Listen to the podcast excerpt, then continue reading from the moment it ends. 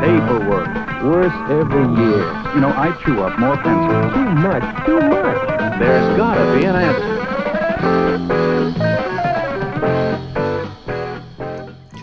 Ja sydämellisesti tervetuloa jälleen kerran Jean Mancini podcastin pariin. Minun nimeni on Jean ja mukana on herra Mancini. Herra Mancini pitkästä aikaa Joo, pitkästä aikaa. Hyvä, hyvä nähdä suakin. paluukuolleesta. No niin, miten meni tämä korona-aika omalta osa? Aina kysytään korona-ajasta, niin miten sulla meni tämä tautiaika? Tautiaika meni erittäin sinänsä helposti pakko kiittää siitä sitä tahoa, mikä ikinä näistä asioista päättääkään, että selvisin kuitenkin erittäin vähällä.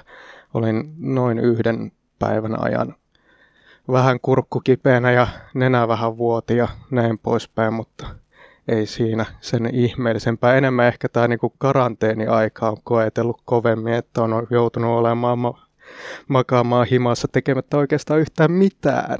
No mut hei, hyvä saada sut takaisin.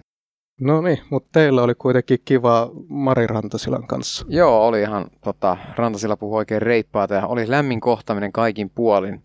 Mutta se siitä, tänään on sitten tuota, varmaan uusi lämmin kohtaaminen ja livenä totta kai siihen aina pyritään, mutta, mutta logistisista syistä se ei aina ole mahdollista. Mutta tänään siis vieraana, Timo Soini, kyllä, perussuomalaisten 20 vuotta puheenjohtajana viettänyt herrasmies. joo, se oli tasan 2097-2017. Kyllä.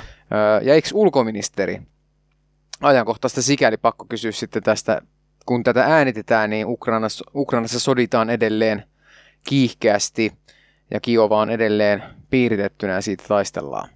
Mutta joo, mikä sua itse kiinnostaa esimerkiksi Timo Soinessa? Täyttää tuossa toukokuun lopussa 60, merkkipäivä lähestyy hänelläkin. No totta kai se niin kuin kiinnostava ihminen kaikin puolin, niin kuin ollaan taidettu aikaisemminkin sanoa, että perussuomalaiset sinänsä kiinnostava puolue, että siellä sattuu ja tapahtuu. Sinänsä kyllä niin kuin Timo Soinihan, mehän oltiin hänen ensimmäistä kertaa yhteydessä silloin sen Toni Halme-spesiaalin Viime kesänä. yhteyksissä kyllä. Silloin tehtiin tosin puhelimitse, mutta, mutta se oli oikeastaan, niin kuin, voisi sanoa melkein, että niin kuin äärimmäisen mielenkiintoista kuunnella Timo Soinin Toni Halmen muisteluita. Nyt sitten tietysti keskitytään vähän muihin asioihin. Joo, ja varmaan Halmetta kuitenkin sillä tavalla sivutaan, koska se on ollut tärkeä vaihe niin perussuomalaisten kuin myös hänen oman kansanedustajan niin kuin, tai mahdollistanut sen. Totta kai. Mutta tota, joo, aika pitkälti itse samat ajatukset, että, että kyllä mua kiinnostaa jotenkin toi, että miten tuommoinen 16-vuotias Espoossa asuva kundi niin innostuu SMPstä ja kyllä niin kuin joskus puhuttiin noista ikonista hahmoista poliittisessa historiassa, niin Veikko Vennamo on eittämättä varmasti top kolmessa sellaista hahmoista.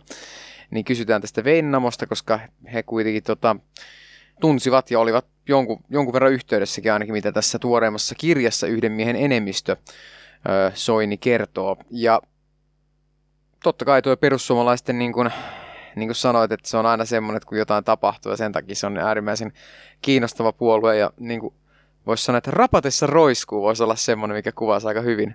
Todellakin. Ja niin paljon Soini teki sen puolueen eteen ja sitten periaatteessa yhdessä viikonlopussa tai oikeastaan sen jälkeisessä parissa päivässä huuhtoutui kaikki se niin kuin pois, niin katsotaan kuinka paljon Soini, Soini suostuu puhumaan noista 2017, kun siis hän jättäytyi puheenjohtajapaikalta pois.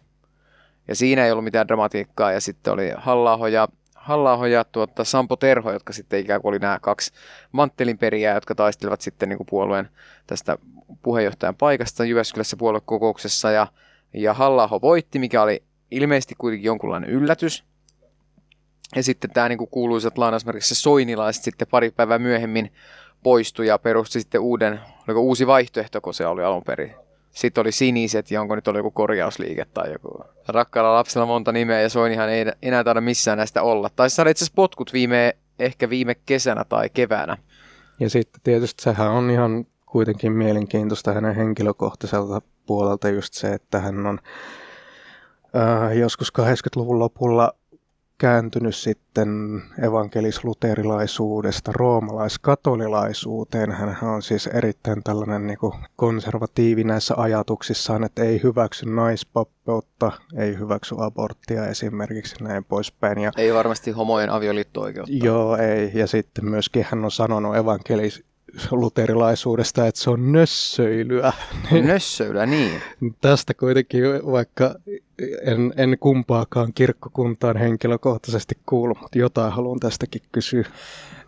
Tuossa tuoremmassa kirjassa viime vuodelta yhden miehen enemmistö, niin hän myös kertoi, että oli todella hän ajatteli, että hän voisi lähteä myös munkiksi.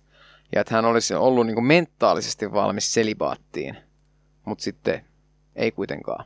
Ja sitten tapasi lääkäri Tiinan ja näin päin pois. Loppuun historiaa. Kyllä. Mutta ei mitään. Soini tulee kohta, niin nyt kammataan hiukset ja valmistaudutaan. Näin tähän. Timo Soini, erittäin hienoa, että pääsit liittymään meidän seuraan ihan näin kasvotusten. Ja ensimmäisenä kysymyksenä vanha kunnon, meillä ainakin vanha kunnon tuttu kysymys. Kuinka voit tänään? Oikein hyvin, että tota, tänne oli ihan mukava lasketella länsiväylää vanhalla Mersulla ja sain taas kirottua kaikki kaupunkisuunnittelijat, kun ei ole parkkipaikkoja, ne maksaa maltaita, mutta kiitos kysymästä, muuten voin hyvin. Eli tota, viettelen rauhallista politiikan jälkeistä elämää, joka on yllättävän hyvää. Miten tämä arki nyt täyttyy sitten politiikan jälkeisessä elämässä, kuten sanoit?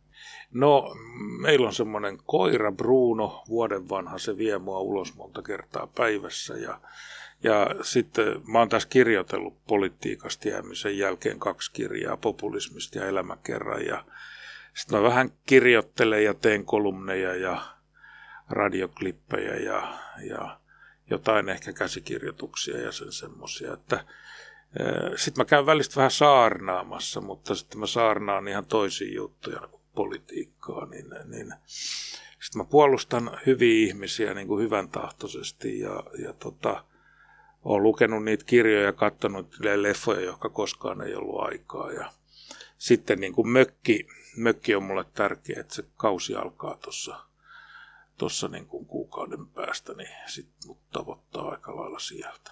Onko ollut tylsää? Ei oikeastaan. Tämä korona oli vielä sellainen, että ei silloin olisi paljon päässyt touhuamaan. Se tietysti oli tylsää, että kansainväliset keikat on jäänyt yhteen. Et mä kävin Israelissa lokakuussa Israelin asevoimien vieraana. Se on mielenkiintoista ja periaatteellista porukkaa. joo, joo, siltä kuulostaa. No vastasitkin vähän tuohon seuraavaan kysymykseen, niin tota, korona-aika. Me alettiin tätä tekemään tuona ensimmäisenä korona-keväänä, niin miten Timo Soinilla tämä korona-aika on mennyt? Nyt on siis maaliskuun puoliväli ja ikään kuin koronasta nyt sattuneesta syystä ei enää hirveästi olla puhuttu, mutta... Ei, tämähän on käsittämätön juttu noin niin kuin ihan poliittisesti ja tiedotuksellisesti, että joka päivä luettiin lukemat, kun tautitapauksia oli 35 tai 42. Nyt tänään oli 11 000 ja se ei niin kuin ylitä käytännössä uutiskynnystä. Että jotain hapanta tästä taitaa olla.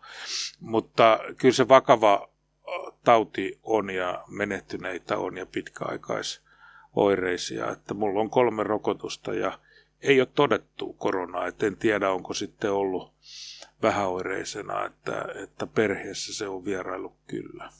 Pakko kysyä vanhalta populistilta, että mitäs mieltä tota, kun tästä hallituksen toimista näissä korona, koronan etenkin tuossa alkuvaiheessa puolivälissä, niin nyt vähemmän kun on taas rajoituksista luovuttu, niin miten tämä hallituksen toiminta nyt? Nyt, saa, nyt saat, mikki on sun. Joo, nyt täytyy olla sillä kohtuullinen, että, että tota, se on aina jälkeenpäin arvostella helppoa. Että tota, mutta eihän mun perussuhtautumisesta tähän hallitukseen ole mitään epä, epäilystä. Minä en pidä tästä hallituksesta, en sen kokoonpanosta, politiikasta enkä, enkä ideologiasta.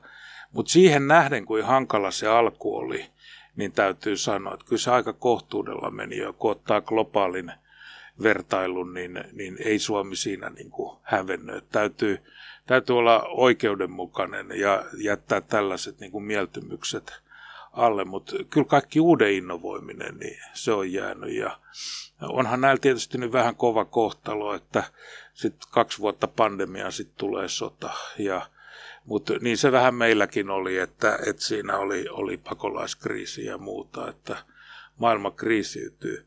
Mutta kyllä tämä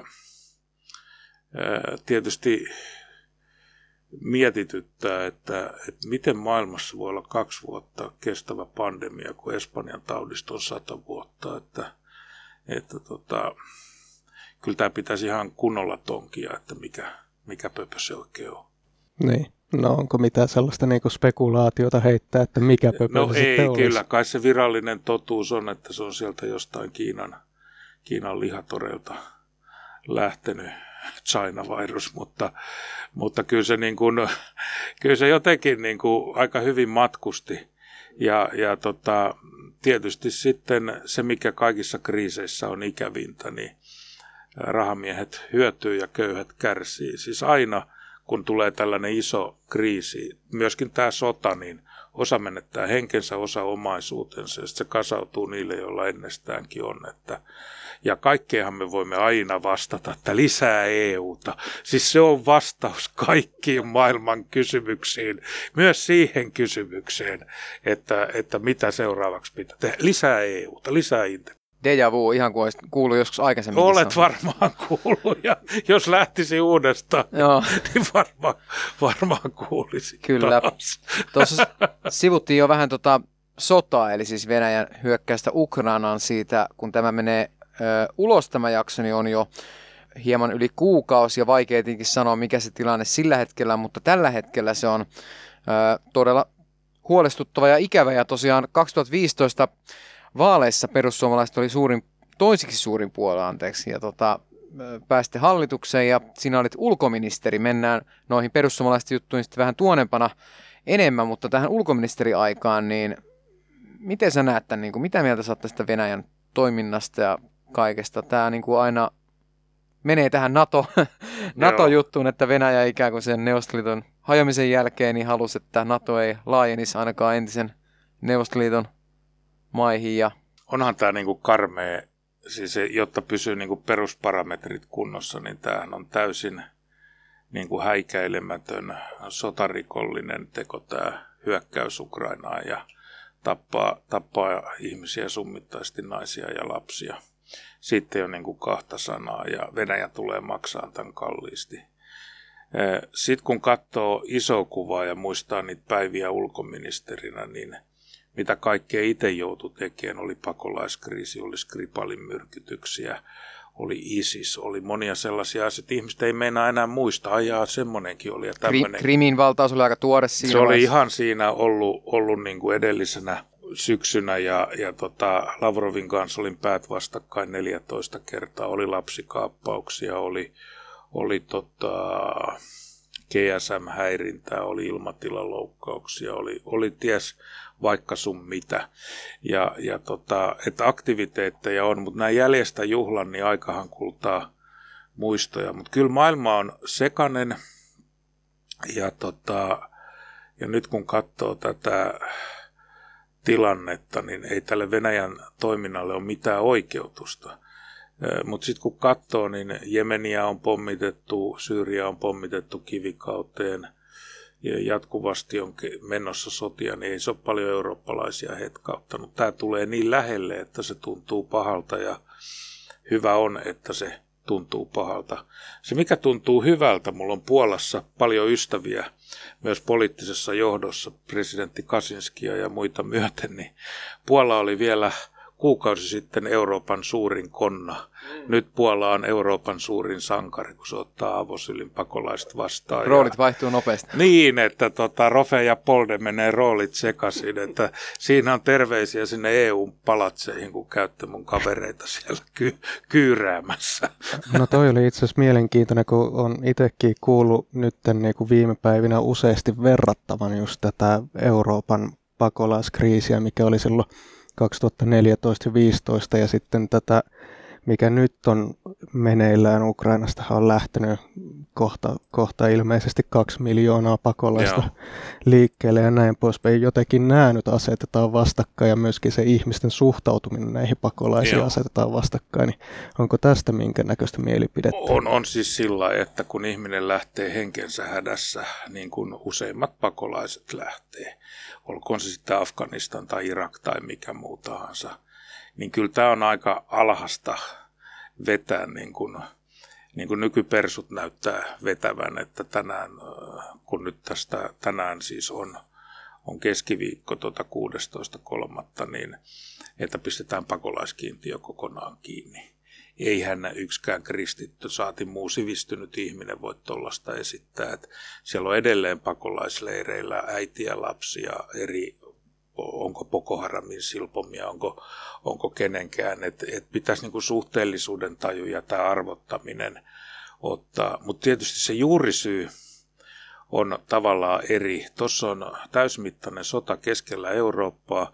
Sitten näissä muissa konflikteissa niin ihmissalakuljettajien ja muiden rooli on suurempi. Mutta kyllä tämä, mikä, mikä nyt ei vielä näy, mutta tulee näkyyn, ihmiskauppa, pedofilia, kaikki monet muut ikävät ilmiöt, niin ne, ne tulee myös tämän pakolaiskriisin osaksi. Ja, ja siinä pitäisi olla valppaana ja varovainen, että se tietysti tässä eroaa ehkä, ehkä niin kuin suurimmiltaan, mitä ei nyt sitten saisi sanoa, mutta sanon sen kuitenkin, että se on helpompi hyväksyä samalta näyttävät ihmiset, saman uskonnon omaavat ihmiset. Vaikka Suomi on kastettujen pakanoiden maa, niin se kuitenkin niin kuin, niin kuin näyttää, näyttäytyy ihmisille helpompana. Nämä on sellaisia asioita, joita ei oikein sovi ääneen sanoa, mutta tuolla ihmisten syvätajunnassa ne, ne, on, ne on niitä tekijöitä, ei siitä pääse mihinkään. Ja moni varmaan samaistuu jotenkin tuohon Ukrainan tilanteeseen, kun on silleen raja Venäjän kanssa ja puhutaan talvisodasta, että siellä on nyt ikään kuin sama homma kuin Suomella talvisodassa. Ja... Sä oot ihan oikeassa. Mä olin itse asiassa Kuhmossa viime perjantaina, niin mä kävin talvisotamuseossa ja siellä oli jo pelkkiä kuhmolaisia kaatu, kaatu niin kuin todella isot määrät ja ja kun näki kuvat niistä moteista, minne lopulla neuvostosotilaita tai ukrainalaisia, mitä ne oli, oli motitettu, ne oli kaivautunut routaseen maahan neljän metrin syvyyteen ja siellä ne oli niin kuin tallessa. Et se on ollut todella raakaa ja kovaa peliä ja sitten kun ollaan Kainuussa tai Juntusrannassa siellä, niin nämä siviilien teurastamiset ja partisaani-iskut ja kaikki, niin kyllä nämä tuo sellaisen myös aika monelle semmoisen primitiivireaktion, ja kun aika monen meidän suvussa on näitä tarinoita, että on menetetty ihmisiä ja, ja mummia vaaria ja, ja sieltä sitten, niin, niin se puskee niin lähelle, että tota, se menee tunteeseen. Ja se saa tunteeseen mennäkin, mutta ei, ei tavallinen venäläinen ihminen, joka tuossa Leningradissa vaikka hitsaa tai, tai Novosipirskissä sahaa, niin ei, ei, se, ei se ole tätä tehnyt. Se on heidän poliittinen eliittinsä, se on heidän, heidän niin kuin johtonsa. No mutta mainitsit tuon Sergei Lavrovin, eli Sergei Viktorovits Lavrov vuodesta 2004 ulkoministerinä aina näihin päiviin asti edelleen ja ilmeisesti halunnut jossain kohtaa jo erota ja eläköityä ja on siis Suomen Kuvalehtikin taanoin pitkän ansiokkaan jutun, niin siinä kerrottiin tästä diplomaattihommasta YKssa vaikuttanut ja ollut niin kuin hyvin arvostettu ihminen ennen tätä. Kyllä, kyllä Sergeille kävi nyt niin sanotusti kylmät, että en voi sanoa häntä hyvin tuntevani, mutta 14 kertaa kuitenkin neuvotellut päät vastakkain, niin kyllä siinä jonkinnäköinen näkemys syntyy. Ja hän on muuten kova Moskovan Spartakin mies, siis futismies. Ja muuta ja, kohtuullinen laulaja ja muutama napanderi on otettu yhdessä ja, ja näin. Mutta hän on tietysti, hänen asiansa on Venäjä ja hän, joht, hän on hoitanut sitä hommaa, mikä hänelle on annettu hoidettavaksi. Ja kyllä tarpeen tulee valehtelee päin taulaa niin kuin äh, isänmaansa asialla tai oletetulla asialla.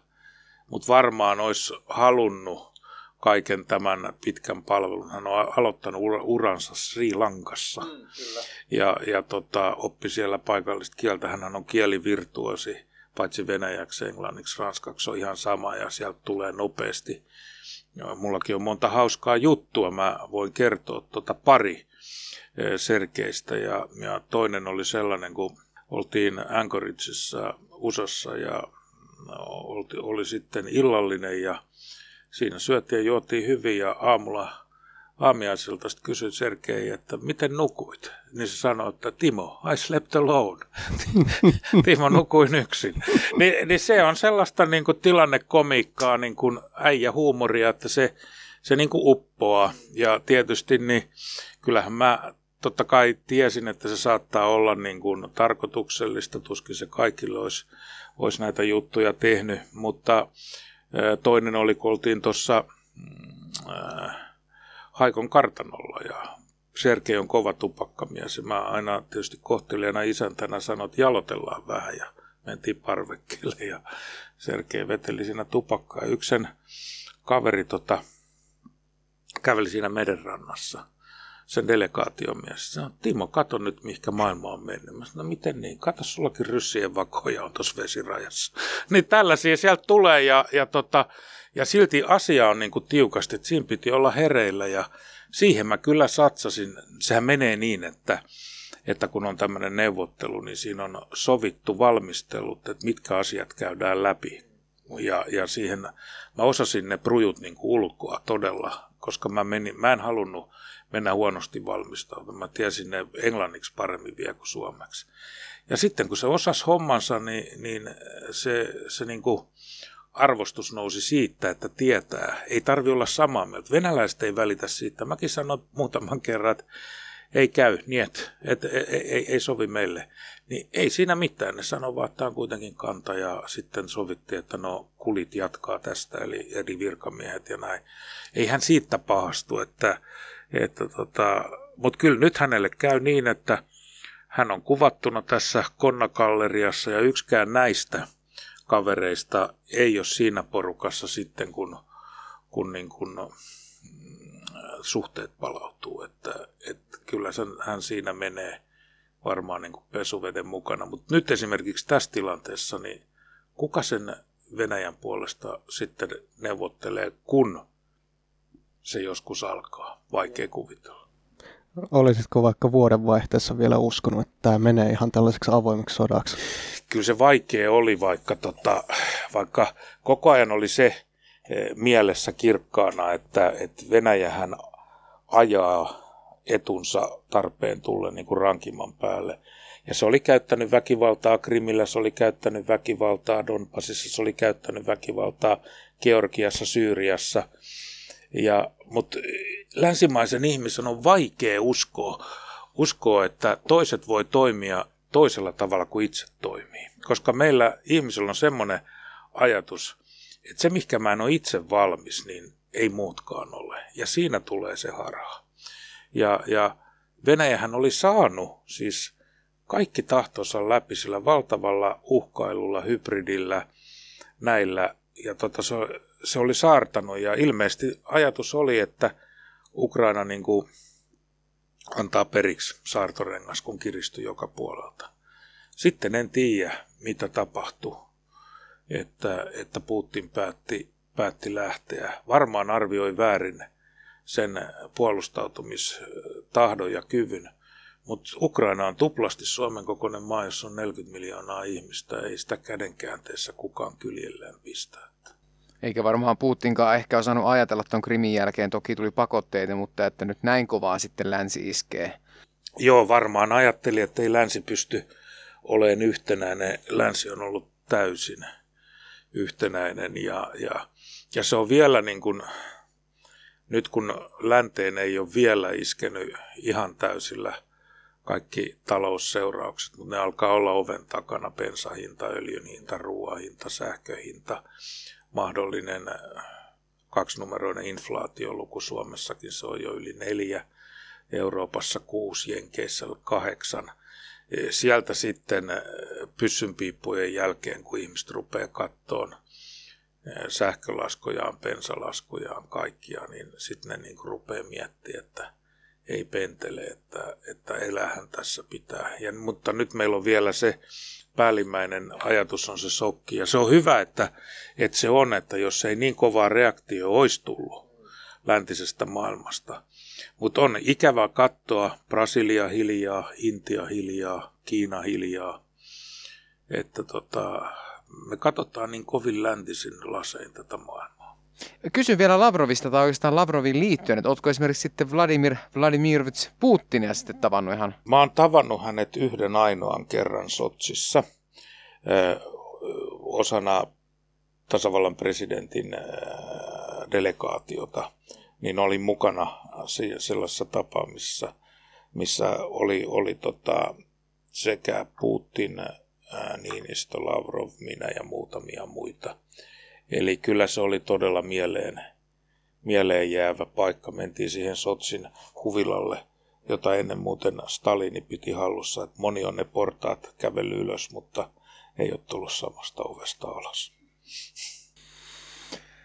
Pakko kysyä vielä tuosta Sauli Niinistöstä. Hän nyt on ollut niin kuin suostu, suostu ihminen, että on Bideni puhunut ja on Zelenski puhunut ja Putinkin suostunut puhumaan, niin et varmaan ainakaan huono arvosanaa tähän mennessä anna Niinistölle tässä, miten hän on hoitanut. Ei, kyllä, kyllä hän on velvollisuuden tuntoinen ihminen. Aina on tietty kansalaisten hyvä miettiä, että, että ei tähän maahan toista kekkosta tarvita, että yhdessä oli tarpeeksi, että, että sellainen 80 prosenttia hyväksymisaste, niin, niin se on ihan oikeasti vähän vaarallinen.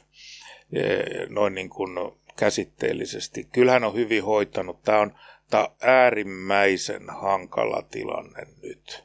Ja, ja tota, kyllä mä oon hänen kanssaan käynyt kahdet presidentinvaalit ehdokkaana 2006 ja 2012. Kolme vuotta ollut valiokunnan puheenjohtaja, kun hän oli presidentti, neljä vuotta ulkoministeri, niin voin sanoa, että tunnen miehen, hänessä on kulmansa, sanotaanko näin. niin, ehkä Niinistäkin voisi tasavallan presidentti sanoa, että ei hän haluakaan kolmannelle kaudelle, koska tota, onhan se varmaan, jos varmaan, kansa, saisi, saisi huutaa, niin varmaan tosiaan niin kuin sanoit, niin osaisi valmiita. Niin meillähän perus... varmaan poikkeuslakia niin kuin Kekkosen tavoin. Eh, ja näin kauan on mennyt Äänruutin, Vennamo ja Junnilan ja kumppaneiden kunnian palauttamiseen. He olivat oikeassa, mutta sitä ei miekään haluta myöntää. Siellä on vieläkin eduskunnassa tuomioja äänestänyt poikkeuslain puolesta. Kyllä. Otetaan vielä pari tällaista isoa niin kuin maailmanpoliittista kysymystä ennen kuin sitten siirrytään tuonne historian takamaille, niin tietysti totta kai NATO-kysymys. NATO plussat ja miinukset. NATO on, se on iso ja vaikea asia, että, muthan ja Jussi Niinistö tiedettiin länsisuuntautuneiksi ja, ja niin kuin NATOon ja ehkä jäsenyyteenkin periaatteessa myönteisesti suhtautuvaksi. Mutta nyt kun tämä öyhötys on mennyt niin kuin tällaiseksi, että parilla kallupilla, niin, niin ihmiset kääntää niin kuin kelkkansa ja poliittiset päättäjät yhdessä yössä, niin kyllähän tämä on hersyvä tilanne niin kuin vanhalle antikommunistille, kun sanon nyt, puhun siis itsestäni, että vasemmistoliiton kannattajien enemmistö kannattaa NATO-jäsenyyttä. Kyllähän tämmöinen päivä täytyy elää. Siis kerta kaikkiaan, että mitä, mitä ihmettä. Ja, ja tota, kuitenkin ne isot kysymykset, jos mä nyt on pikkusen poliittisesti epäkorrekti, niin näitä ei ole vielä – mikään mediatalo oikein uskaltanut kysyä, että okei, mennään NATOon, Oletteko valmis, että Upiniemeen tulee laivastotukikohta? Oletteko valmis, että Kauhavalle tulee lentotukikohta? Oletteko valmis, että jalkaväkitukikohta tulee Kontiolahelle? Oletteko valmis, että Suomeen tulee palkka-armeija? Ja ootteko valmis, että tarpeen tullen Suomeen sijoitetaan ydinaseita? Ja huomatkaa, minä suhtaudun NATOon positiivisesti niin meillä pitäisi ihan oikeasti puhua asioista, eikä tämmöisiä kalluppeja tuosta rautatietorilla kyllä tai ei, ja ihmisellä on töyhtö päässä ollut aamusta asti, ja se ottaa kantaa, ja sitä käytetään sitten niin kuin, että oikeutetaan tällä, tällaiset isot mm tahtoako Soini sanoa, että ei, ei saisi olla esimerkiksi kansanäänestys, että kaikki Tauno tasalakit ei sitten? Joo, siis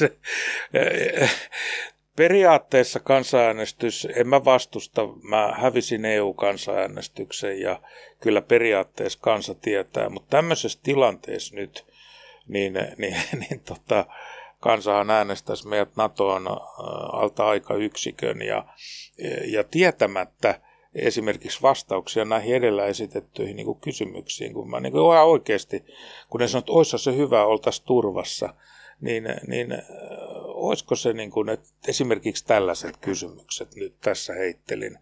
Ja, ja tota, mua, mua ottaa vaan se niin kuin päähän, että kun tämä on niin kuin suurin piirtein huussissa käynti, että tämä on niin kuin helppo asia. Ja sen takiahan Sauli Niinistöllä on niin syvät juonteet ja se ramppaa Washingtonissa ja Lontoossa. Ja, mutta sillä on hirveä tuska päällä, koska tämä on vaikea asia ja, ja se joutuu niin kuin miettimään, että se ei sillä auta, että Hesari tai Yle tekee kallupi ja sitten me ollaan, mik, miksei me olla ylihuomenna siellä. Maailma ei toimi näin, sanoo mukana ollut. Mutta to, toi on ihan totta, kuten sanoit, että periaatteessa mediassa on ollut aika pintapuolista, että NATO on heti vai ei, ja aina puhutaan tästä viidennestä artiklasta, että, että muut sitten sitoutuu Se on vähän näin, sitten on Risto J.N.I. Penttilä, ja sitten siellä on toi Salonius Pasternak ja kaikki nämä. Äh, mutta näin vanhana ulkoministerinä ihmettelen, missä on ulkoministeriön virkamiehet et näe niitä A-studiossa, et näe niitä yhdessäkään haastattelussa valtiosihteeriltä, alivaltiosihteeriltä, Venäjä-osaston ihmisiä. Ja mitä ne varoo, ketä ne varoo. Ja ne kaikista eniten tietäisi näistä asioista. Ja kun mä olin ministeri, niin mä rohkaisin, että menkää, teillä on paras tieto. Ja, ja koska jos ei ne mene, niin aina menee sellaiset Meillä on muutama puhuva pää nyt, joka on niin kuin illasta toiseen siellä. Paljon asiaa, ei niin paljon tietämystä. Ei, niin, näin se on. Ja agenda. Heillä on selvä agenda. Ja, ja tota, tämä on niin iso ja vakava asia Karjalan mäntyineen ja muineen. Ja vaikka siis olen perusmyönteisesti suhtaudun niin kuin NATOon, niin ettei sitten niin kuin porata, että ei me tämmöistä tultu ajatelleeksi. Nämä on aika kovia juttuja, mitä mä heittelin tuosta vaan niin kuin takataskusta, että jos mä kysyisin, niin mä kysyisin J.N.E. Penttilältä ja muilta. Mä kysyisin tällaisia kysymyksiä A-studiossa. Mennään vähän historian takamaille ja tota Espoossa, Espooseen aina niin kuin palaat ja Espoosta nyt tännekin tulit, mutta Raumalla kävit syntymässä. Mikäs, mikäs homma? No isä sai töitä Repolalta. Nuori pari Eeva ja Martti Soini, niin isä sai työntutkijan paikan Rauma Repolalta ja vuonna 1961 kun menivät aprillipäivänä naimisiin 61 ja sitä riemuu kesti siihen asti, kun isäni edes meni kesällä 20. Äiti elää vieläkin ja, ja mä olin Raumalla silloin, kun Lukko voitti edellisen kerran mestaruuden vuonna 63 ja, ja tota, nyt se voitti viime vuonna sen toisen kerran ja se elämä olisi mennyt toisella tavalla, mutta kun isäni oli kanssa näitä niin sanottuja periaatteen miehiä, niin hän oli tehnyt mielestään hyvää duunia siinä 64 alkuvuodesta, niin hän sitten sanoi, että hän tarvitsisi niin palkan korotuksen. Ja pyysi sitä, ja Repolalla sanovat, että ei Soini nyt vielä palkankorotusta saa. Te olette talossakaan ollut paria vuotta. Ja äijä vetäisi purut nokkaa ja pisti paperit tänne Mekrastorin Katajanokalle konsulttitoimistoon. Ja sitten se valittiin sinne. No sit se olisi sen palkankorotuksen saanut, mutta ei sanonut, että minä on sanani sanonut. Sitten me tultiin tänne pääkaupunkiseudulle. Et voi olla, että Suomi olisi paljolta säästynyt, jos mä olisin jäänyt Raumalle, yrittänyt lukossa liikaa, en olisi päässyt ja mennyt opettajan koulutuslaitokseen olisi kohta jäisi hissanmaika paikalta eläkkeelle Rauman lyseossa, niin olisi se elämä niinkin voinut mennä mutta ei se mennyt. Elämä on kyllä ihmeellistä. on se, on se. Miltäs kaikelta oltaisiin säästetty, jos olisit ryhtynyt munkiksi, niin kuin Ois, jossain on. kohtaa taisit suunnitella? Suunnittelin sillä katolisen papin uraa 20 6-vuotiaana, 27-vuotiaana silloin, kun, kun mä valmistuin ja kävin Intin ja, ja tota, mulle tuli niin kuin siinä niin sanottu uskonkriisi, ei siis siinä, siinä mielessä uskonkriisi, että Jumalaan olisi uskonut, mutta mä suutuin luterilaiseen kirkkoon, kun ne hyväksyi naispappeuden, niin mä sanoin, että te olette hylännyt apostolisen perustan, että mä kävelin saman tien ulos. Siitä on nyt sitten 34 vuotta aikaa. Ja, ja tota, sitten mä ajattelin, että ei hitsi, että pitääkö mun joka tavalla olla erilainen. Että mä olin vennamalainen, kuuluin SMP. Sitten mä erosin kirkosta ja rupesin katolilaiseksi. Ja eihän se tarkoita sitä, että rupeaa katolilaiseksi, että pitää papiksi ruveta. Mutta mulla oli siinä semmoinen vaihe, että kaikki oli niin kuin selvää. Mä olin valtiotieteen maisteri, mä olin Intistä päässyt, mä olin niin kuin, että mitä mä teen. No sitten mä päätin pyrkiä SMP-varapuheenjohtajaksi 26-vuotiaana. Ja hitsi mä voitin. Jos mä en olisi voittanut, niin se toinen vaihtoehto siinä tilanteessa, mä olisin lähtenyt Dublinin akatemiaan opiskelemaan papiksi. Olisinko sitten lopulta lähtenyt tai jäänyt, kyllä mä niin raivo olin, te olette nuoria miehiä, että ole niin nuori kuin mä olin silloin, mutta nuorena on, on rai, raivopää. Ja silloin kun sä otat jonkun kannan, niin kuin mä otin, mun mielipiteethän on uskon asioissa katolisen kirkon mielipiteet. Mutta ei se tee minusta ilotonta, halutonta eikä nysväriä, vaan, vaan siinä on mun mielestä se tietty idea. Ja ei siinä ole mitään ideaa, jos jokainen voi mennä niin kuin karkkikauppaan. Mä sanon, tosta pikkusen tota munkkia, vähän tätä ja tosta mä en tykkää, tota mä en ota. Se on koko paketti tai ei mitään. Näin mä ajattelen. Niin, tuossa viime vuonna tuli äh, järjestyksessään kolmas elämäkerta, voi varmaan näin sanoa, yhden miehen enemmistö. Joo, nyt ne on varmaan kaikki kerrottu. Jo. Niin, älä, älä, kyllä vielä tulee. Mutta tota, mut siinä kerron tosiaan niin, että olit jo niin kuin mentaalisesti valmis siihen, että eläisit sitten selibaatissa loppuun. Joo, kyllä, mä senkin, senkin joutuu miettimään. Ja nyt kun on ollut 25 vuotta naimisissa, niin te nuoria miehiä vielä, niin voi sanoa, että kumpi on kovempi haaste loppu viimeksi. Mä oon nyt kohta 60 äijä. Niin että sä elät yhden naisen kanssa koko elämässä avioliitossa ja pidät ne lupaukset, mitä sä oot sille rouvalle antanut. Tai sit sä pidät sen lupauksen, että sä elät itekseen. No muuten molemmat aika kovia juttuja. Riippuu varmaan siitä yhdestä naisesta. Kyllä se siitä riippuu. Tulee, tulee, tulee mieleen tota, Juha Mieto, jonka voisi sanoa, että hän on ehkä molemmat tehnyt, mutta tota, mutta sitten tapasit Tiina Vaimonen, hän on siis lääkäri ja hän on tarkka yksityisyydestä, ei siitä sen enempää, mutta Joo. jos mennään nyt tähän itse politiikkaan, niin ö, Iivisniemessä Vartuut ja Kaitaan lukiota kävit ja en ainakaan itse 16-vuotiaana niin ajatellut, okei, okay, silloin ei tätä puoluetta ollut, mutta kuitenkin niin SMP 16-vuotiaana 79 liityit. Mistä moini? Kyllä se, kyllähän se oli Veikko Vennamon persoona, että siihen on tietenkin sitten Totta kai siihen liittyy niin kuin omasta sukuhistoriasta mm, äidin veljen, veljen kuolema vuonna 1975 ja sitten se tila lopetettiin, lehmät pistettiin pois ja itse olin siellä isän kotipaikalla Heinossa, joka on nyt mulla ja, ja se maaseutuympäristö. Et mä kasvoin niin kuin kahdessa kulttuurissa. Mä olin kesä, tii, niin talve Tiivisniemessä, sitten mä olin aina kaksi ja puoli kuukautta niin tonne lukion tokaan luokkaan asti, niin mä olin kaikki kesät siellä maalla niin musta tuli niin kuin kahden passin kaveri. Mä tunsin, ja tästä oli mulle politiikassa hirveä hyöty. Mä osasin kaupungin kielen, mutta mä osasin maaseudun kielen. Ja, ja se on se iankaikkinen juttu, että miksi kokoomus ei koskaan pääse maalle, eikä kepu pääse koskaan kaupunkiin. Ne ei osaa kieltä. Ne ei, ja mä en tarkoita, että Suomea puhuu kaikki, mutta ne ei ymmärrä sitä käsitteistöä. Ja mä sitten, se, se tuli, ja sitten tietysti Vennamon persona, niin se oli mulle niin kuin profeet totta. Mä, mä ajattelen, että miten toi voi toi yksi äijä olla oikeassa ja media ja kaikki muut niin kuin nauraa sille ja, ja, tota, ja se puhuu niin kuin asiaa. Ja sitten varsinkin kun täällä pääkaupungissa oli se niin kuin upea juttu, että, että sä pystyit näkemään livenä. Mäkin menin johonkin laulumiehen taloille tai Palderin saliin, kun Vennamo puhui. Ja tästä meni eduskunnan lehtereille. Ja, ja sitten kun liittyi puolueeseen, niin olihan se niin kuin käsittämätöntä, että sä voit 16-17-vuotiaana lukiopoikana mennä jonnekin puoluetoimistoon, ja se, hän tulee sinne ja, ja tervehtii ja muuta. Se ei ollut kyllä mikään veikko, et, eikä se sanonut mua koskaan silloin, kun mäkin tein sille töitä, niin ei, ei se ollut mikään Timo. Ja se oli, niin kuin, se oli käskyvaltasuhde, se ei ollut missään nimessä mikään tasaveroinen juttelusuhde. eikä isäpoika tai vaaripoika, pojanpoikasuhde, vaan ja hän käski ja minä tein sitten, kun mä häneen niin kuin pääsin paremmin tutustumaan. Mutta kyllä se, mitä se puhuu ja miten se puhuu. Ja, ja kyllä mä ne kaikki suurimmat opit ja oivallukset on häneltä oppinut. Hän ei siis opettanut näin, teen näin tai no ei, ei. Se piti itse, se piti itse hoksata, itse ymmärtää.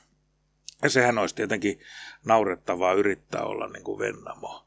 Mutta kyllähän me SMP nuorissa, niin mehän imitoitiin sitä hirveät määrät, että mäkin osasin sen puheita siis. Mäkin nyt ymmärrän, että miksi näyttelijät pystyy muistamaan niitä repliikkejä, niin mäkin pystyin jotain Vennamon puheita, niin kuin melkein sanasta sanaan puhuu monta minuuttia. Mutta teillä oli se tietynlainen niinku, esimiesalainen suhde, mutta kuin oli. läheisiä, että niinku, käytännössä sitten kuitenkin olitte. Kyllä siinä, kyllä se niinku vuosien varrella lähentyi ja läheni, mutta sillä lailla ei hänen niinku ihan välttä, välittömään läheisyyteen päässyt. Mutta se ilmeni pieninä, pieninä asioina. Muun muassa sitten semmoisena joskus, kun se oli niinku tosi kova, kova, kovasti kohteli, niin Mä joskus uskalsin sitten sanoa, että miksi sä mulle rähjäät, että kun mä oon uskollinen, sanot. Minä en ole sinua julkisesti haukkunut.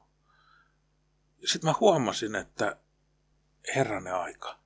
Suomesta ei löydy yhtään lehtijuttua, ei netistä eikä missään, jossa hän olisi mut haukkunut. Ja hän on yleensä haukkunut kaikki. Se piti ymmärtää, että se oli se kannustus.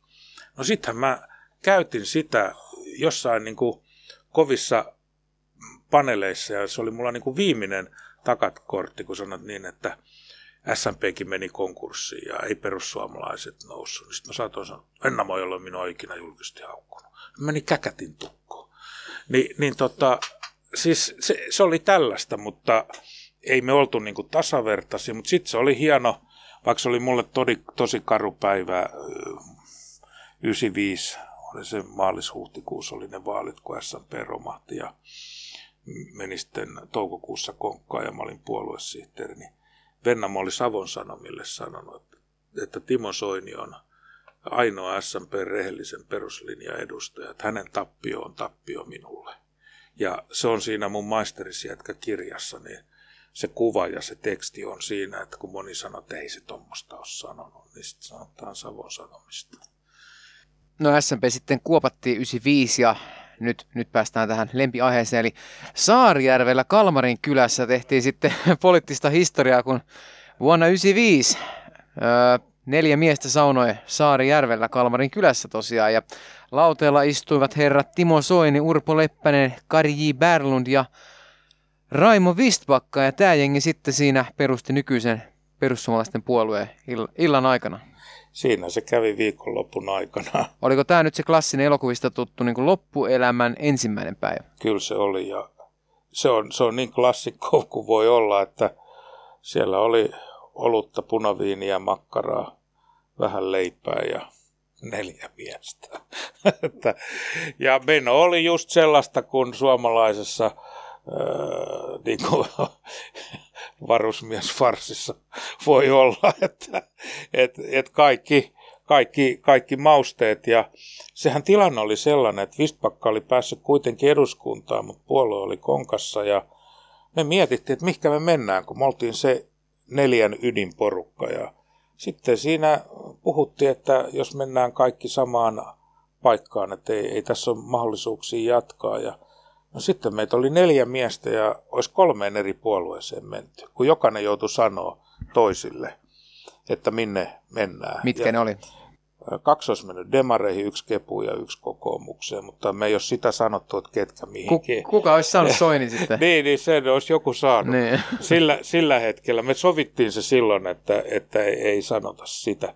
Niin, niin tota, sitten me todettiin, että ei, ei, ei me voida näin tehdä. Ja sitten me ajattelin, että no voiko tästä tulla mitään? No sitten me kerättiin se 5000 nimeä ja me saatiin perustamiskokoukseen Kokkolaan 350 ihmistä paikalle. Ja se, siis Kalluppe ei ollut edes 0,1, se oli varmaan miinuksen puolella. Mutta sitten se lähti nollilta käytännössä. Miten siinä meni noin niin raha-asiat, koska vanha puolue oli konkurssissa? Huonostihan se ja... meni, että tota, eh, ainoa mikä siinä oli sitten, että, että Vistpakka kun oli valittu kansanedustaja, niin hän sitten ilmoitti, että hän on kuitenkin vaaleissa valittu, niin saatiin yhden kansanedustajan puoluetuki, joka oli, en muista summia, mutta ei ollut, ei ollut kovin kaksinen summa, summa sitten markka-aikaa vielä. Ja, ja tota, sitten 97 musta tuli puheenjohtaja ja tarkoitus oli se, että 99 musta olisi tullut kansanedustaja. Mä epäonnistuin. Mä jäin, jäin 700 ääntä vaille ja jälleen Vistpakka tuli valituksi. Mutta sitten me mietittiin, että mitä tehdään eri tavalla. Sitten me tehtiin se yksi asia eri tavalla. Otettiin Toni Halmen mukaan. Sitten tuli legendaarisin ja kaikista viihdyttävin ja hauskin eduskuntaryhmä, missä ikinä olen ollut, oli Vistpakka, Soini ja Halme. No mitä sitten tosiaan, kun Halmella se kausi ei päättynyt kesken kuitenkaan. Ei. Hän ei lopettanut sitä kesken, mutta se jollain tavalla jäi vähän pannukakuksi. Sitten Halmeesta jäi. tietysti jäi se sellainen tyhjiö. Ja sitten seuraavissa vaaleissa teillä oli ehdokkaana jo Frederikkiä ja sitten oli sen jälkeen muistaakseni Veltto Virtasta ja näin poispäin, mutta ikinä ei tainnut löytyä kuitenkaan sellaista jonkin edes korvaajaa. Ei löytynyt ja sitten se Tonin tragedia opetti mulle myöskin sen, että mä oon niin kuin siitä itselleni ja Vistpakalle niin kuin, niin kuin kiitollinen, että me ymmärrettiin auttaa Toni loppuun asti, että, että tota, jos me olisi ehkä ymmärretty se, että se ei ole, hänestä hyvä, se ei ole hänelle hyväksi toi juttu, niin sitten olisi pitänyt sanoa ennen niitä vaaleja, että älä tuu niin kuin mä esimerkiksi sanoin Matti Nykäselle jytkyvaalien alla 2011, että, että Matista olisi tullut edustaja. Aivan pommin varmasti jytkyvaaleissa ja, ja Mika Myllylästä ja, ja ehkä joistain muistakin, niin kyllä se mulle teki sen, että, että se tuho toi homma teidät. Että, että sinänsä tuntui ihan kivalta, että tällaiset niin kuin kansanmiehet ja karpaasit, ne, ne, niin kuin, ne oli meidän miehiä niin kuin poliittisesti, mutta mä oon niin kuin tosi tyytyväinen, että mä molemmille heistä sanoin, että ei. Eli Matti Nykäselle sanoit, että kyllä joo. kiitos, mutta ei kiitos. Joo, kyllä. Ja Mika Myllylälle. Myös hänelle, joo. No mitä sitten tosiaan noin jytkyvaalit, jos pitäisi arvioida nyt jotenkin jälkeenpäin, niin kuinka paljon niistä – äänistä tuli nimenomaan sen takia, että oli tämä vaalilupaus, että ei Kreikalle enää tukipaketti. Varmaan osa, mutta kyllä se alkoi jo silloin 2009, kun mä pääsin EU-parlamenttiin, niin mä sain 130 000 ääntä, että se nousu oli yläviistoon, mutta kyllä nämä tietenkin nämä legendaariset kreikkatuet ja, ja missä EU siellä ongelma, siis nyt kun mä vein autoa katsastukseen, niin missä auto siellä katsastus, niin voisi sanoa, että rojaltit tostakin saisi, niin olisin rikas mies ja soisin. Niin kyllä siinä osu kaikki lankulle. Eli siinä oli kreikkatuet, sitten oli tämä vaalirahaskandaali, jossa niin kuin vanhat puolueet etenkin kepukastu pahasti. Ja, ja tota, sitten oli niin kuin nouseva tuore voima – kyllä mediakin mua vähän siinä auttoi, ne piti niin kuin hauskana, ainakin osa, ja, ja haastajana, no sitten se käy aina niin kuin politiikassa ja joka henkilölle, että ensin nostetaan ja sitten lyödään aivan helkkaristi. Niin, ja, ja sitten me oltiin valmiita. Meillä oli niin kuin jo 2008 hyvin menestyt kuntavaalit, siellä oli vanhoja SMP-läisiä, jotka oli tunnettuja ja ja sitten siinä alkoi, kun ne alkoi ne patsaat nousee, niin tuli tämä voittajan hy- kelkkaa hyppääminen ja, ja siinä oli monta, monta monessa. Kyllä meillä parhaat jutut ja bileet oli silloin Suomessa, parhaat makkarat torilla. Niin, ja sitten me onnistuttiin siinä, missä me ei ole ikinä ennen onnistuttu. Me saatiin myös naisäänestäjiä, varttuneempia naisia. Nuoret naiset on aina ollut hirveän hankala kohderyhmä niin kuin sekä SMPlle että perussuomalaisille. On nytkin. Kaikista pienin kannatus, ohein kannatus on nuorissa naisissa, mutta me saatiin niitä vanhempia, varttuneempia. Tästä jytkystä vielä, niin 2003 vaalit, kun sinä pääsit kansanedustajaksi, oli tämä äh, Soinin, Vistbakkan ja Halmen, niin teitä oli kolme. 2007 vaaleissa viisi paikkaa ja tosiaan tämä jytky, niin 39 paikkaa. Joo, niin, se tota... kukaan tehnyt Suomessa eikä tee enää. Tota, sieltä sielt tuli tällaisia uusia kansanedustajia kuin Ritva Kike Elomaa, Teuvo Hakkarainen ja Jussi Hallaho, niin haluatko kertoa vaikka noista kolmesta, että mitä ajattelit heistä silloin? No, no tota, Hakkarainen oli ainoa kansanedustaja, jota mä en ollut koskaan ennen tavannut. Ja, ja tota, te, Teuvohan on kansanmies ja, ja tota, sahuri ja yrittäjä ja ammattimies viimeisen päälle, mutta Helsingin valot on hänelle liian kirkkaat.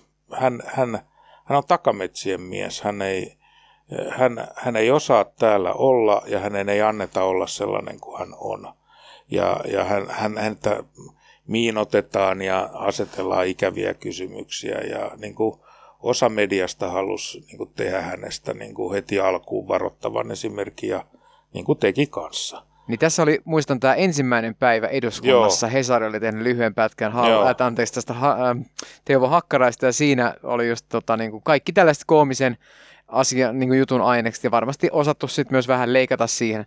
Vähän sillä... leikata ja no. jututtaa ja toimittaja käyttänyt, vaikka Jaska on hyvä toimittaja, terveisi sinne pilven reunalle, niin siinä oli kuitenkin niin kuin vähän jututettu, että olisi se Teuvonen laukonut, niin ei olisi tarvinnut ihan ehkä ekana päivänä pudottaa. No sitten Kike Elomaasta, niin täytyy sanoa, että hän on niin kuin harvinaisen kiltti ihminen. Mun on aika vaikea, vaikea niin kuin ankarasti moittia, koska tota, hän oli niin kuin sellainen, että kun hän aikana mä tutustuin häneen, niin hän teki juuri niin kuin sovittiin, tai sitten jos vielä sanoit niin kuin käskettiin niin, niin tota, siinä näkyy se huippuurheilijan valtava itsekuri.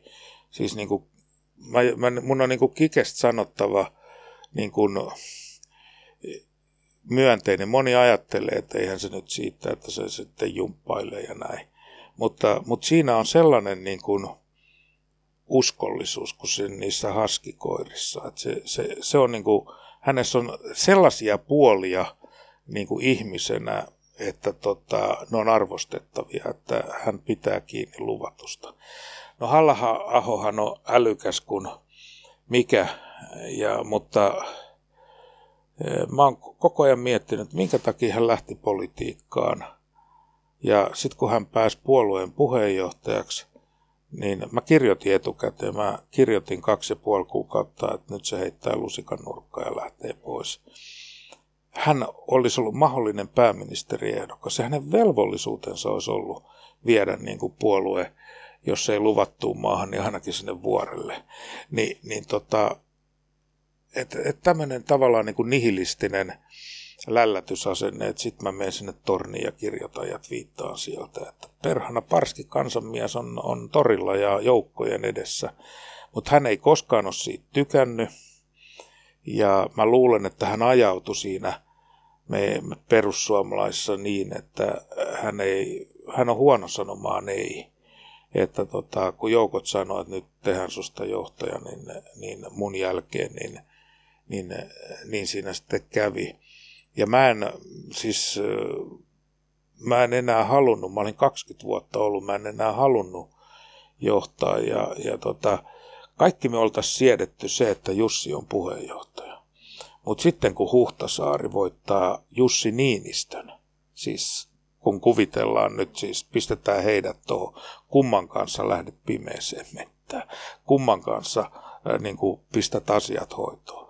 Ja sen jälkeen, kun tulee vielä äänestys, niin Teuvo Hakkarainen valitaan kolmanneksi. Niin sitten se meni niin kuin jo kylpyampeen puolelle se Palataan tuohon vielä vähän myöhemmin, tuohon kesän 2017 tapahtumiin, mutta Tuosta ulkoministeriajoista sen verran haluaisin kysyä, että kun tuossa vähän aikaa sitten Yle teki tällaisen Politiikka Suomi-dokumenttisarjan, siinä joo. Alexander Stubb sanoi jotenkin tälle, että, he tietoisesti niinku halus halata persut kuoliaiksi.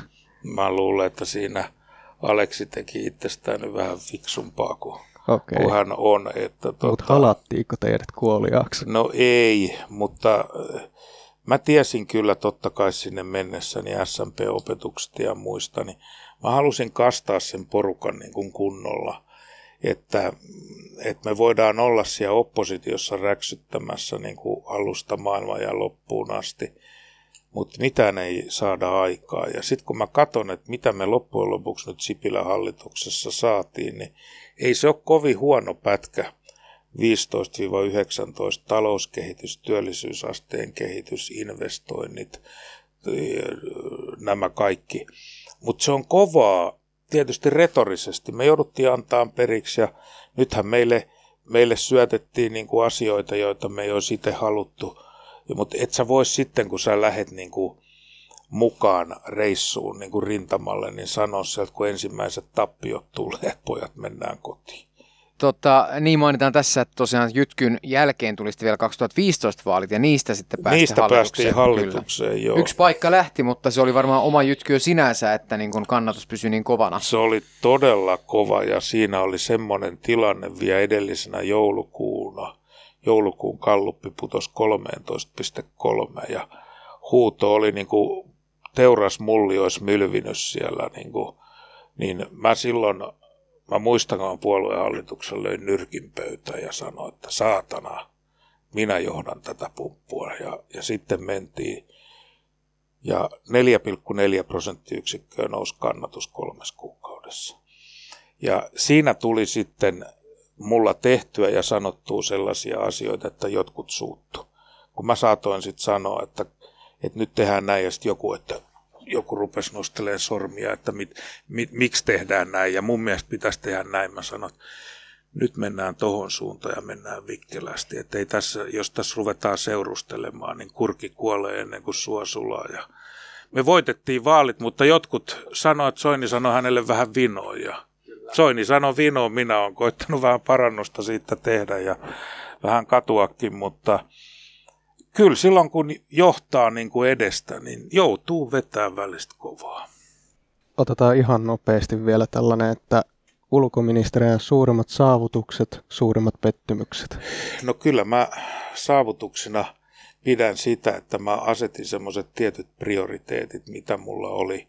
Oli Itämeripolitiikka, transatlanttiset suhteet, rauhanvälitystoiminta ja arktisten alueiden merkityksen nostaminen. Niin ne tavoitteet, mitkä mä asetin, niin mä sain tehtyä. Ja ehkä mä niin kuin kaikista äh, iloisin on niistä suhteista, mitkä mä oon pohjustanut sekä Britanniaan että USAan. Hyvin näyttää olevan latutiedossa ja rasvattuna, että tota, mähän sain niistäkin kuulla aika paljon, kun mä kävin rukousaamiaisilla ja muilla, niin moni ei vaan ymmärrä sitä, että ei senaattoreiden puheelle mennä tosta vaan, mutta ne oli kaikki siellä aamiaisella. Ja sä pääsit yhtäkkiä samoihin pöytään, mikä sut oli arvost, arvottu jonkun Arizonan senaattorin tai Wyomingin senaattorin kanssa. Sitten sä oot siinä kolme tuntia siinä tilaisuudessa, siinä vaihdetaan kutsukortit ja kaikki näin, käyntikortit. Sä oot sen jälkeen niin kuin kontakti on syntynyt. Suomessa ei niin kuin ymmärretä, että se on myös kulttuurinen juttu, ei Poli- pelkästään. Poliittinen, sikäli. Se on poliittinen, mm. niin. Ja, ja tota, kyllä sitten varmaan noita kahdenkeskisiä upeimpia muistoja on Jaroslav Kasinski, tämä Puolan vahva mies, kun mä tapasin hänet kahden kesken ilman virkamiehiä. Meillä ei kuin tulkit, me ei huolittu virkamiehiä. Kasinski sanoi mulle ensimmäisenä, että kerro siitä Simo Häyhästä, siitä tarkkaampu- tarkkaampujasta. Okei. Okay. Onko jotain sit, mikä selkeästi on joku pettymys tai ei niin no on, on, on niitäkin tietysti, että tota, kyllä jos katsoo sitten vaikka tota, Eurooppa-ministerin tehtäviin liittyviä kysymyksiä, niin kyllä me jouduttiin taipumaan niin kuin näissä Eurooppa-asioissa niin kuin kompromisseihin, joihin oli niin kuin todella vaikea, vaikea niin kuin taipua. Osa on näitä rahoitusjuttuja ja osa on sitten sellaista, että yhden ainoan kerran niin kuin Sipilä ja Orpo teki oharit ja se oli tämä, tämä pakolaisten taakanjako. Meidän piti äänestää vastaan ja äänestettiin tyhjää. Se ei ole mulle henkilökohtaisesti niin kuin tärkeä asia. Mä pystyin sen tyhjän kanssa elämään, mutta siitä tuli omilta niin paljon rapaa, että kaverit oli, me oltiin sovittu, että se on vastaan ääni. Tämmöisiä, mutta nämä on pikkujuttuja. Mm äsken vähän puhuitkin tuosta, niin mennään pikakelaus vuoteen tai kesään 2017 paikkana Jyväskylää valittiin siis uusi puheenjohtaja. Perussuomalaisille oli tullut 20 vuotta 97 2017 ja vastakkain oli lainausmerkeissä Soinilaisten Sampo Terho ja sitten Jussi halla ja äh, lainausmerkeissä mestari voitti ja sitten tapahtui seuraavaa. Tässä on ihan päivämäärät, eli nämä oli siis 10-11 päivä tai viikonloppu, kun oli puoluekokous. Ja maanantaina 12. päivä Hallituspuolueiden puheenjohtajat eli keskustan Juha Sipilä ja kokoomuksen Petteri Orpo kertoivat hallituksen kaatumisesta, sillä edellytyksiä hallitusyhteistyön jatkamisella halla johtaman perussuomalaisten puolueen kanssa ei ollut. Ja sitten seuraavana päivänä tiistaina 13. päivä tiedotettiin perussuomalaisten eduskuntaryhmän hajoamisesta ja 20 perussuomalaista kansanedustaja perusti uusi vaihtoehto-nimisen eduskuntaryhmän ja antoi tukensa Sipilän hallitukselle. Ja tämä porukka sitten korvasi hallituksessa perussuomalaiset. Niin... Mutta mitä mieltä nyt lähes viisi vuotta myöhemmin tuosta kaikesta? Ikään kuin teit kaiken perussuomalaisten eteen ja nyt sitten osa varmaan muistaa vaan ikään kuin ton. Joo, no taivaan portilla niin kuin kaikki katsotaan, että sinne meille levollisin mieli, ettei siinä mitään. Mutta tota, eihän noin olisi tietenkään saanut käydä ja tapahtua. Ja, ja tota, jos olisin tämän tiennyt, niin olisin varmaan ehkä sen kaksi vuotta sitten koittanut jatkaa. Mä oon aivan varma, että mä olisin halla siellä Jyväskylässä voittanut. En välttämättä niillä edustajilla silloin, mitkä paikalla oli, vaan mä olisin hommannut sinne omat bussilastilliset. Sieltä olisi tullut Sastamalan koko Heinoon kyllä. Sieltä olisi koko Heinoon kyllä ja muitakin. Et se oli hyvin organisoitu heiltä, että meillähän oli 10 000 jäsentä, josta 2000 tuli kokoukseen, joista 900 äänesti halla ja se oli siinä. Tässä oli myös puolueen niin kuin vahvuus ja samaan aikaan heikkous, että Kyllä. kaikki, jotka... Niin kuin... Kyllä, ja, ja tota, mutta nyt e, täytyy sillä myös ajatella, että tota, oppirahat on nyt maksettu itse kullakin, mutta mut pahinta tässä on se, että nyt perussuomalaisten kannatus on pudonnut tämänkin päivän kallupissa taas ja heillä on jälleen kaikki se edessä, että jos se menee hallitukseen, niin se sama vinkuminen alkaa, kun siellä tynkky, tynkkysaivoilla varustetut ihmiset niin kuin ei pysty niin kuin minkäännäköiseen kompromissiin, niin, niin ei siitä vaan tule mitään. Se porukka pitää kastaa siihen menestykseen ja tappioon ja, ja mä en niin kuin perussuomalaisi, tietenkin se on mun baby, että mä oon yksi perustajista, niin en mä heitä vihaa enkä inhoa, eikä perussuomalaiset vihaa eikä inhoa minua. Se on se pieni fanaatikkojen porukka, joka ei voi sietää, mutta tuolla kentällä Suomi on täynnä, Suomessa on satoja tuhansia persuja äänestäviä, niin kyllä ne mua tuolla moikkaa. Ja oliko näin tämmöinen ehkä pieni niin kuin kuriositeetti, kaunis detalji, että, tota, että sun isäsi hän ei koskaan eronnut perussuomalaista ei. ja kun hän sitten tässä ää, muutama vuosi sitten kuoli, niin ää, perussuomalaista tuli kuitenkin adressi, jonka halla oli sitten allekirjoittanut. Kyllä näin oli, että isä Martti, niin kuin tuossa alku, alussa tuli julki, niin oli periaatteen mies, kun ei saanut Repolalta palkankorotusta, niin lähettiin tänne. Ja sitten mä aikanaan pyysin jo hänet SMP ja, ja perussuomalaisiin mukaan. Ja hän ilmoitti sitten – sitten kun puolue hajosi, että, että hän äänestää Tiina Elovaaraa, joka lähti meidän mukana mut, niin kuin ryhmästä, mutta sanot puolueesta hän ei ero, koska sä oot itse pyytänyt siihen puolueeseen, niin hän pysyi siellä ja maksoi vielä jäsenmaksunsa. Ja kun isä kuoli kesäkuussa 20, niin, niin ennen hautajaisia tuli perussuomalaisten adressi, jonka oli allekirjoittanut Jussi halla ja kiitin häntä sähköpostilla tästä asiasta ja, ja se, se oli minulle merkittävä asia ja se myöskin niin kuin minun puoleltani pisti kaikki kannet kiinni. Ei ole mitään katkeruutta, arvostin sitä kovasti, koska se mitä meidän välillä on ollut ei koskenut isääni ja hän kunnioitti sitä työtä, mitä isäni oli kansanliikkeessä tehneet. No se on kuitenkin vielä pakko kysyä, vaikka tuossa sanoit, että, että kuitenkin monet ihmiset sinua edelleen moikkailee ja tuolla kentällä kuitenkin ollaan niin kuin hyväksytään nämä kesän 2017 tapahtumat ja niin poispäin, mutta itse kuitenkin on kuullut sinua kutsuttavaa muun muassa historian suurimmaksi takin kääntäjäksi ja vaikka millä kaiken maailman ilkeillä nimityksillä ja muuta, niin millaista se höykytys oli? On, totta kai, ja onhan niitä vieläkin. Ja, ja tota, mutta aika vähän niitä tulee tuohon nenän tasalle. Että jos tulee tuossa torilla sanomaan, niin kyllä siinä otetaan verbaalinen matsi ja toinen meistä on pystyssä ja toinen ei. Mutta niitä tulee kuitenkin vielä Tulee joskus, että... siis ja sanotaan, jos menee kapakkaan, niin, niin silloin kun ihmiset on vähän rohkaistunut ja on muita paikalla, mutta tuossa kun niin kuin kahden kesken, niin eipä niitä näy. Ja, ja mä ymmärrän, että siinä on niin kuin kiukkusuutta ja katkeruutta. Se on ihan hyväksyttävää, että jos ihminen jää sinne juoksuhautoihin, niin sitä jää. Tota, miten jos nykyinen puheenjohtaja Riikka Purra vaikka pyytäisi sinua palaamaan jollain tavalla vaikka konsultista tai jotain tekemään perussuomalaisiin, niin miten, miten tota, vastaisit? Sanotaan näin, että sitten kun Jussi Niinistö palaa tuota perussuomalaisia ottaa puolueen johtaakseen, niin se olisi Suomen suurin puolue. Vielä, vielä nyt jos aloitettaisiin, nyt on vuosi vaaleihin, jos Kannuksen kaupunginjohtaja Jussi Niinistön kutsusivat takaisin ja sanot, Jussi vie meidät pääministeriksi, niin Jussi veisi. Aluksi sanoit, että ei jos vaan kun. Kun. tota, no ihan viimeisimpiä kysymyksiä politiikasta vielä pakko kysyä, että Timo Soini, oletko käyty, käytettävissä presidentinvaalejen ehdokkaana, jos joku puolue, mulla lukee täällä suluissa esim. KD, kristillisdemokraatit päättäisi pyytää? Tähän on viisasta yksinkertaisesti vastata, että asia on auki. Ei kannata sulkea niitäkään ovia, joista ei ole aikomustakaan ei, kävellä. Ei kiellä kokonaan. Ei, ei kiellä kokonaan. Täytyyhän teidän tästä uutinen saada. No, ja useampikin.